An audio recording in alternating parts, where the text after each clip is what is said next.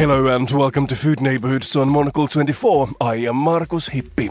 We continue this series with more recipes from some of the world's best chefs. Today's recipe is from Bali. Hi, my name is Dominique Hammond, and I am a chef out here in Bali, Indonesia. I'm leading the research and development team at Potato Head.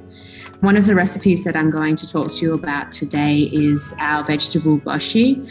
So we have taken inspiration from bonito, so using katsuobushi, but we've done our own plant-based version. How we have recreated that is we take some root vegetables such as carrot, daikon, and potato, and then we marinate them in a 50 50 ratio marinade, which is 50% shiokoji and 50% kecap manis, which is a sweet soy sauce. We marinate the root vegetables at room temperature for one week and then we hot smoke them for six hours.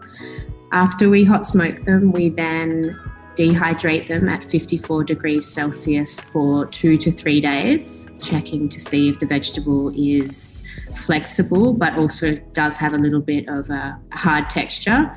We found during our research and development that our vegetable boshi is just absolutely incredible, really rich in flavour, really smoky. And I'm actually using that vegetable boshi within quite a few of my dishes on the menu. I grate them for extra depth and substance in flavour. I slice them and put them in broths just to get a really rich, smoky vegetable flavour throughout. Thanks to Dom Hammond from the Tanaman Kitchen in Desa Potato Head in Bali. For more from the hospitality sector, stay tuned for the menu, our food and drink show that premieres every Friday at 2000 London time. You can also subscribe to our magazine and sign up to our email newsletter, The Monocle Minute.